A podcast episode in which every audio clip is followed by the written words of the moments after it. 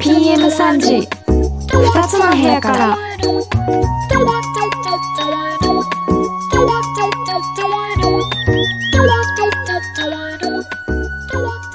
皆さんこんにちは8月13日日曜日始まりました PM3 時2つの部屋から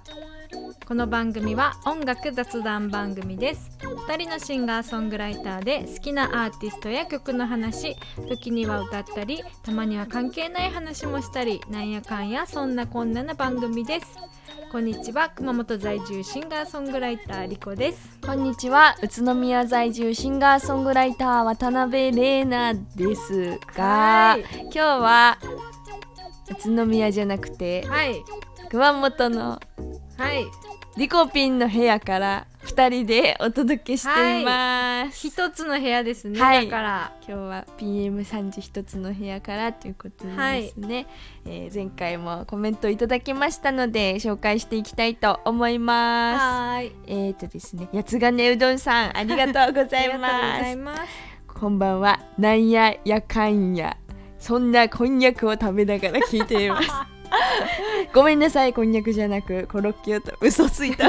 コロキャだったんだ正直ですねダジャレを言うがためのやつですね。アウトロもネギトロも好 き。けん玉ワールドカップに出たんですうかん奇遇ですね。えやつがねさ んも一緒にやって出たの一緒に出ましたあそうなんだ。うるさすぎるチーム熊本のズーム。ズームで。そうなんですへーズームでやってその実際の会う場んうん。でこう、あのいろんな会会場っていうかズームでやってるところを映してくれるんですうんよ、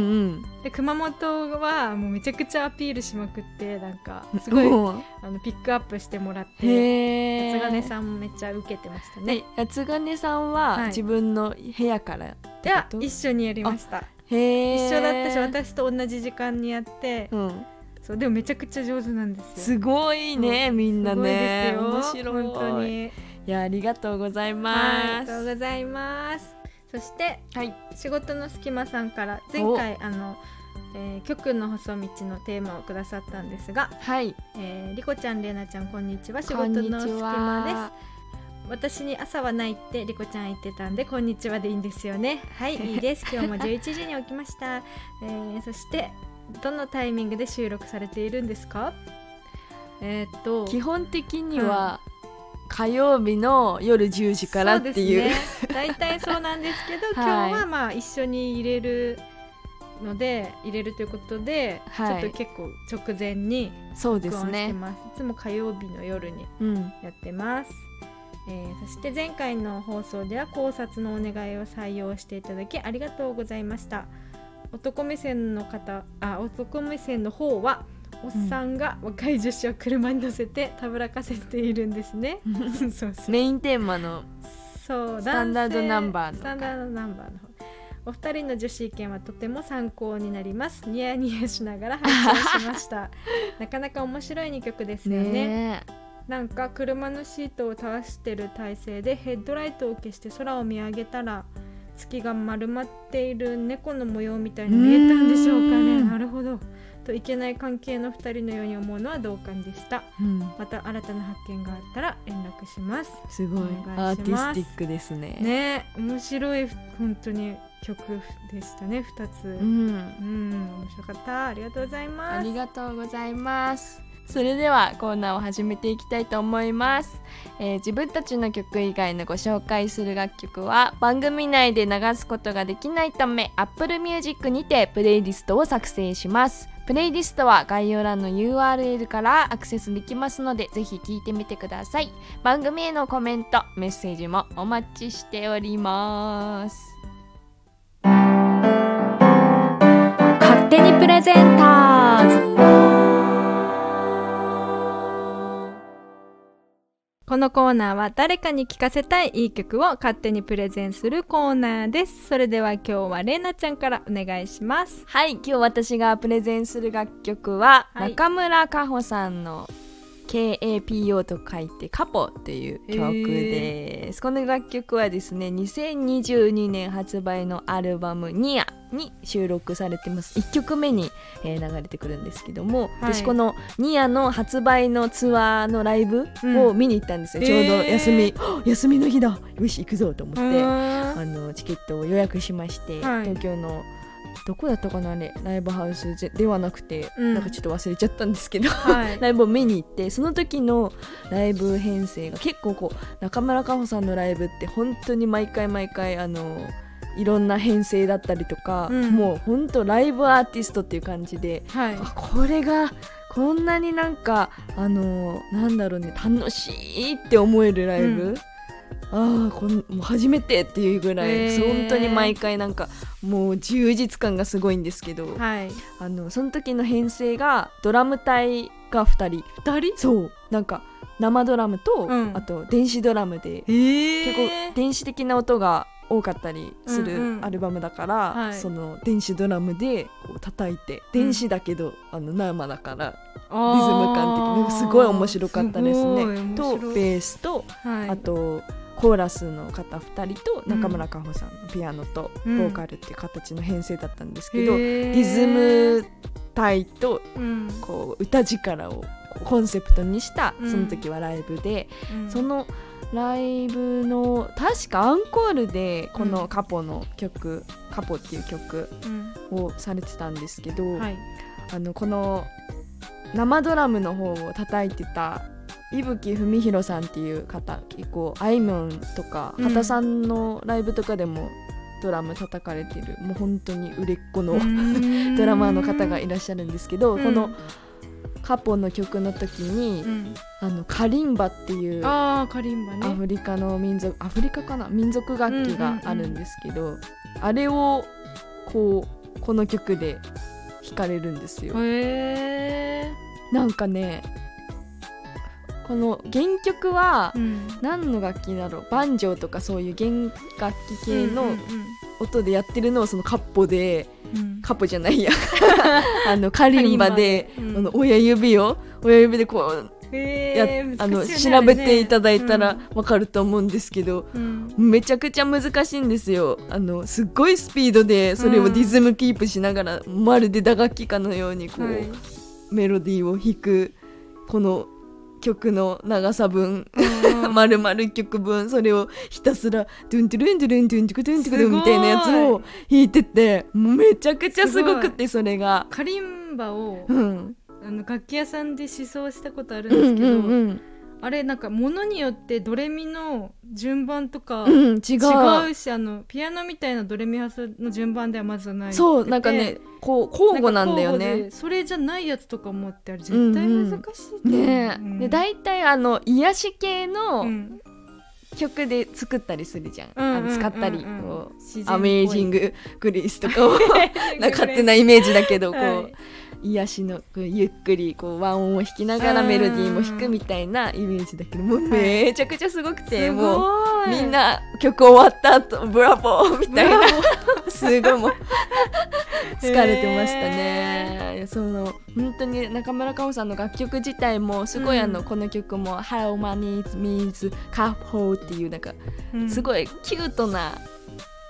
キャッチーな単語もありつつ本当にす、ものすごいリズムだったりとか、うん歌力だったりもう本当にとっても素敵な曲も多いのでぜひはいこの原曲も聴いていただきたいと思います、はーい今日私がプレゼンした楽曲は中村佳穂さんの「カポ」という曲でした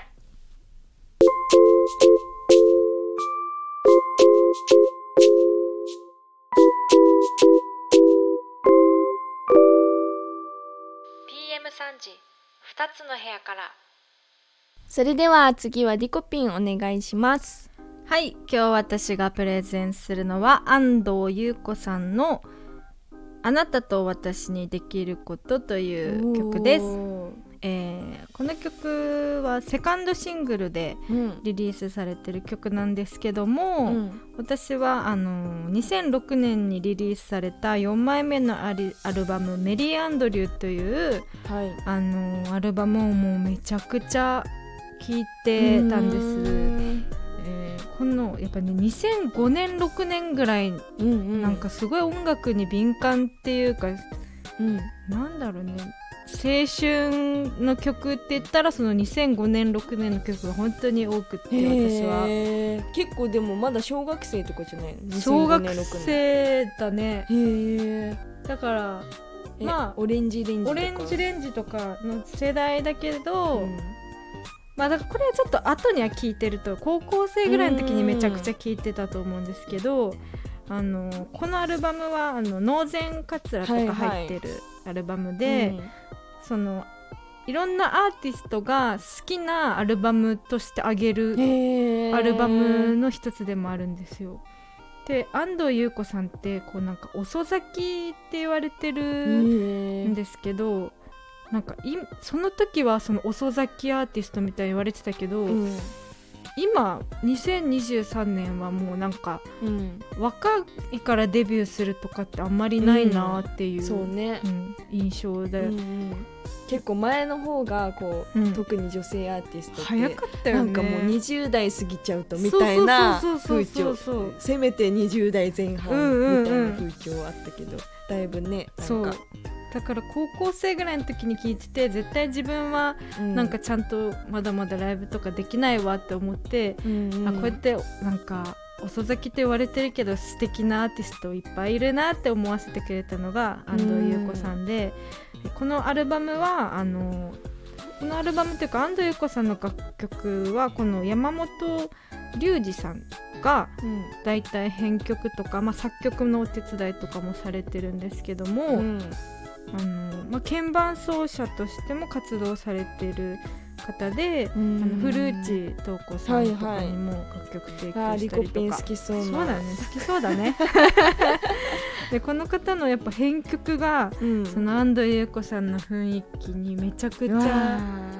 ーんかねおしゃれですよとにかくいやなんかなんで今一回お髪をかき上げながら言いました髪をかき上げいやなんかいいねねうんあのだから自分がどういううん音楽をしたいかとか、あの「赤いスパークリング」っていう曲を、うんあの初めて CD 作った時にうんあのパッケージとかをねこう安藤優子さんみたいにしたいってちょっと思ったんですよ。なんか文字をちょっと可愛らしく、はいはいで鶴とかを描き鶴ってあのあっちの葉っぱの鶴とかを描きたいっていうのも、なんか安藤優子さんのをちょっとイメージして。ででもねそのデータを私どっかやったんですよ 引っ越した時にもうねショックでうんで今ちょっとスタンプであそう自なんだ作してるのもう、へーそうショックで消しゴムけあ消消ししゴみムたい な違うそこまでそこまではできできないですけどでも本当にこの私に多大なる影響をあ与えておるーアルバムでもありアーティストでもあり、うん独特だけど、いはいすすこう、うん透明感のある方だし、歌声も楽魅曲力も的です魅ね力的です。ということで私が今日プレゼンしたのは、まあ、曲のことはあまり言ってないですけ ども歌詞がすごい素敵ですこの曲、えー安藤優子さんの「あなたと私にできること」という楽曲でした以上勝手にプレゼンターズのコーナーでした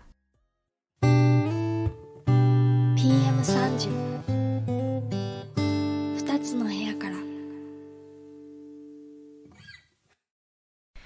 はい今日は一つの部屋からね近いね近いだよこの一個のマイクでやってるから常に私の右肩とリコピンの左肩が触れ合いながら もうき今日昼ニンニク食べたからもううん嫌ですよ、大丈夫匂わない言わない、うんマジでちょっと息を出さないように喋ってるからう 今、んうんすごいねそんなことできんの、え差しすせそってちょっと言っていやうわびっくりしたびっくりした びっくりしたすいませんねちょっとうちのワンコがね出演したがっててね襖の奥からずっとカリカリしてる面白いあほらほら聞こえる聞こえますか開けろって言ってるんですピト君も出るかなもうめちゃくちゃ出たがってる、面白いねいやーでも、はいすごいね車で帰ってきたということで そうなんです宇都宮から、えー熊本まで、うん車で今回も帰ってきましたとんでもないほんととんでもないよすごいよな何キロだろう1300キロぐらいやばいトータねルで昨日の1時半お昼の1時半にお家出て、うんでまずコストコでガソリンを入れて、うんあの出発してで義理の兄がうん川崎に住んでるんで川崎にまず寄って3人体そこ制ががねすごいよね3人いたらまあまあまあまだそうね3人はいた方がいいね2人は結構危険だと思う、本当にもうなんか地獄の駅伝みた いな運転レースみたいなでも変わる変わる日本半分横断してきたみたいな感じでしうそう本当よだからなんかですごもいよ楽しいよあのサービスエリアによるじゃあんー楽しいねつどつどうんでいろんなお土産いろんな県行ったかのよううんに、うんうんうん さん屋台みたいな屋台っていうか食べちゃうよねねまあでも夜中かそう夜中だからそっでかも意外とね空いてた岡山の吉備日吉備のサービスエリアすごい綺麗でそうなんうだ、んテンション上がりますねへーサービスエリアのトイレとかもね広くて綺麗ですよね、うんうんうんレイナちゃんはどこからどこまで運転したんですか私はえっとね静岡のどこだったかなどっかから、うんでも静岡だったうわー静岡茶を買ったところから、うんえっと長島三重のうん長島スパーランドのとこにサービスエリアがあるんですけど、はいはいはいそこがあの1回目のワンターン目のうわー運転距離でうん2回目が確か広島のどっかから、うんえっとねどこだっけな北九州あたり、うんあの関門海峡を抜けてしばらくちょっ走って、ともう安心の場所そうそうそうといやうっかとあ熊本の表示見えてきたみたいうんうんなところすごいを走りましたねでもあのあの景色もさうんいろんな県の景色を見れるわけよ、うんうんうん楽しいよへえ四日市の工場夜景がめっちゃ綺麗へえすごい綺麗でした楽しいやいさ4人いればまあ、まあそうでねも3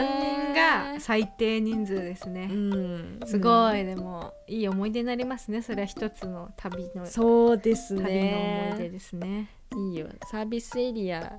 そこがなんねか好きなとこあるそん好きななとこあるよ嘘なんかどこだっけめっちゃ食べ物あるとこえ福岡いやいや熊本の最近新しくなった、んえどこだっけひ水俣まで行かないえどー、こだっけすごい綺麗になってて、うんなんか人もいそそれをめがけて多分人が来てうてーいんっぱい人がいたんですよでめっちゃ食べましたでも何があるのえっとね中にあれがあると思ったんだけど何だったっけもう何全も然覚え全然マイクあマイクマイク忘れてました マイク忘れてましたどん寝そべりそうになってえっとどこだっけえー、調べますねうんサービスエリア宮原じゃなくてなんだっけあなんか聞いたことある宮宮原です宮原でしたねえ美味しそあそういきなりステーキとか入っててうメロンパンあ七条メロンパン売ってんのうん売ってるみたいあのねなんかね揚げ物のうんなんか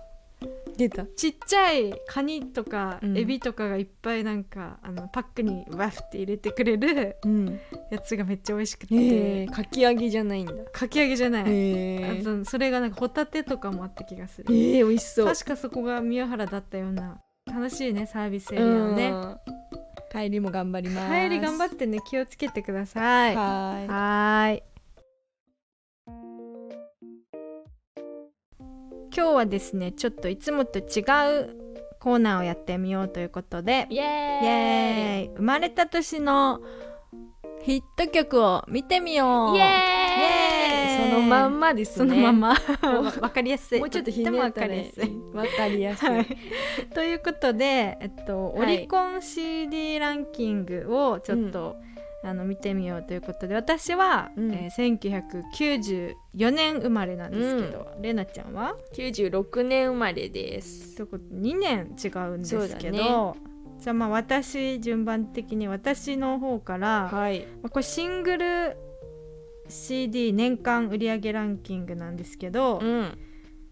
どうしましょう5位ぐらいからいきますかそうですね5位ぐらいから、 5位中島みゆきお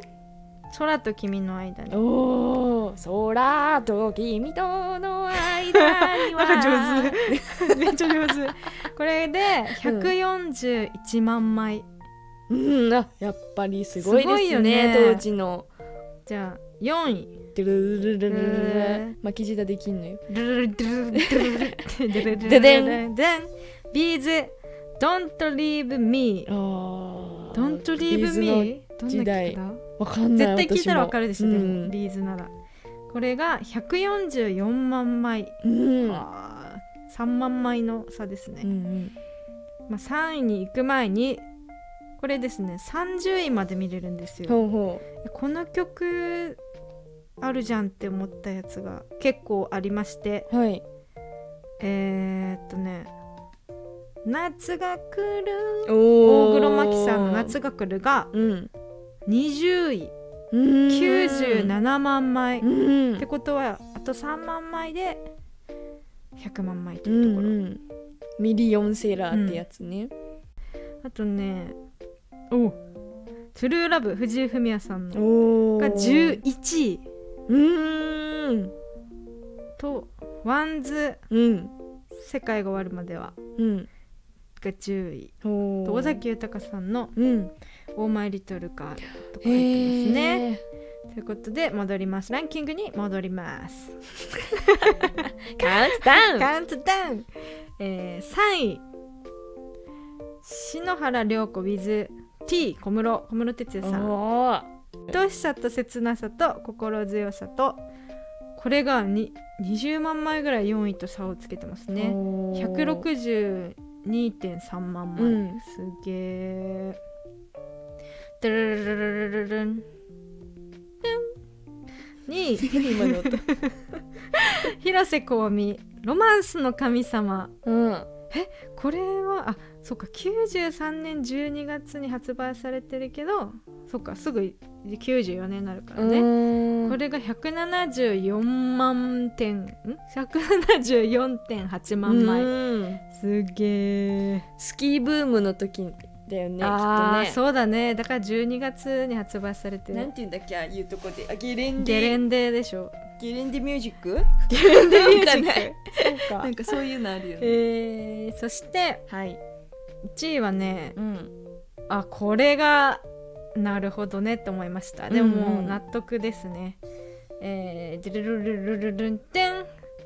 ミスターチルドレンイノセントワールドあーミスチルが来ましたね出ましたイノセントワールドってどのぐ、何作目ぐらいなんだろうねミスイチノルセントワールド何作目かなでも割と初期じゃな割と序盤でいしょですです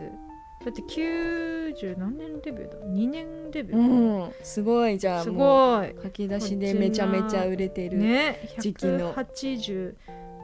181.2万枚こうれんでも200万枚には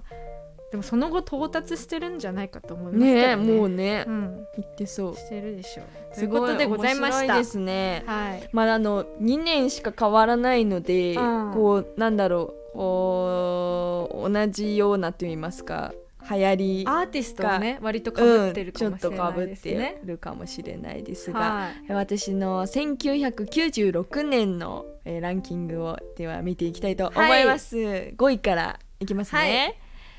ドゥルルルルル ル下手くドゥドゥそはい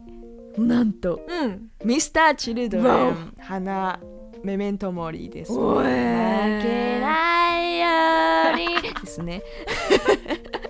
すげえミスチいルやーですねで、はいえー、4位はいスピッツおおここでチェリースピがッ4位ツでございますこちらチェリーの他にもですね、はい空も飛べるはずもどこかにありました他にちょっ今見つけれないけど渚もね入ってますねその年めちゃスくピちゃッ無ツ双してるじゃんあ6位がそ空も飛べるはずですねスピッツあですすごいすご10い位以内に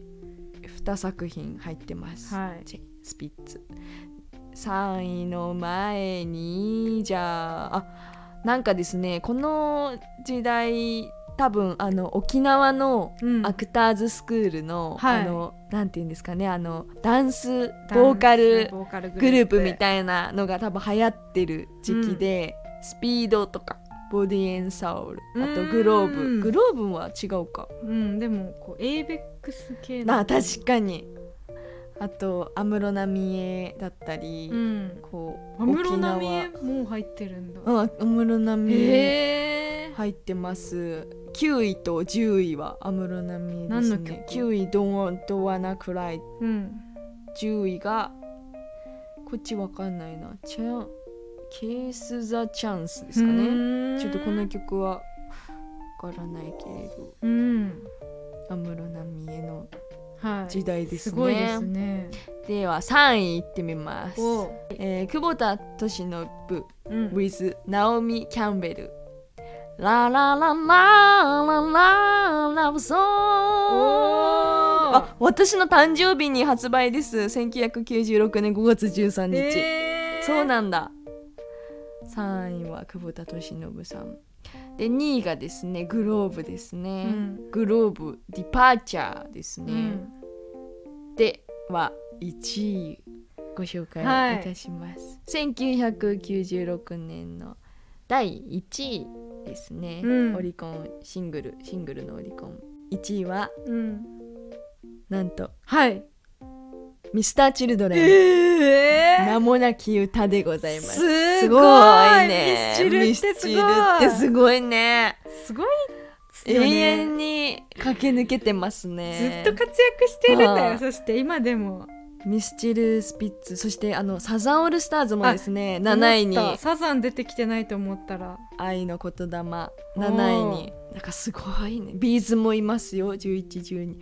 すごいねなんか永遠に走り続けてますいや本当なねんかね今でも活躍してる人ばっかりでびっくりですね全然知ってるもんねね聞いたことあるみたいな曲がたくさあーんウルフルズもいごますい奥あ田ウ民ル生フルズももういるのうんいるウルフルズが「バンザーイ」ですね1996え年ー2月7日発売、イージューライダーもそうそうなんだこんな時期に生まれましたねめちゃくちゃ名曲揃いじゃないで ねすかすごいねいやーすすごごいい面白いですねすごいねでも本当に今でもマジで活躍してる人ばっかりで、ねいや本当よすごいすすごごいすぎるでしょう20 90年以上もう30年近くねえあー面歌い白継いがれる楽曲にでも生まれた年の曲はまあわかるそのタイトル見れば、うんなんとなくわかる曲がまだ多いですね、そうですもねっと遡っていくとうんわかんない曲がいっぱい出てきそうだからぜひ皆様の生まれ年を、でも皆さんの生まれ年ってことはもう皆さんの親世代がやっぱ聴いてる曲じゃないのかなそうなんだろうねうでもそうか もよこそうのでしょうきっと私あの親と一緒にうん小学生の時とかカラオケとか行った時に、うん確かに歌ってたかもこそううよいうねこの今見てうる、んもう曲ちょたっちと前かなでもやっぱ青春って二十歳とかうんあ私より確かにそうだね高校生とかの時大学生とかが多いから、もうちょっと前なんだろうなこれもうちょっと80年代遡ると松田聖子とかああの辺が出てくるんですかね出てくるのかないや面白いですねこの年やってっていうなんかとやってみねやって何もらかえればのエピソードとここやってみたいなのがあれば言ってくださいもっと深掘りしたかったけどなかなか時間が足りないぐらいうん面白いですね、見てては面白いですねーいー PM3 時2つの部屋から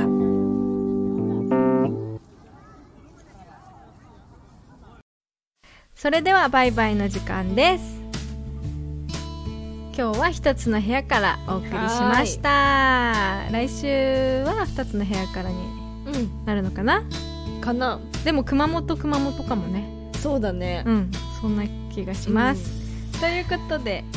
来週は「いリコの部屋から」というカバーコーナーをお送りします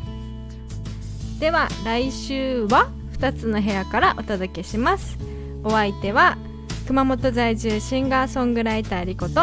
宇都宮在住シンガーソングライター渡辺玲奈でした次回は8月20日日曜日の PM3 時にお会いしましょうせーのバイババイバーイ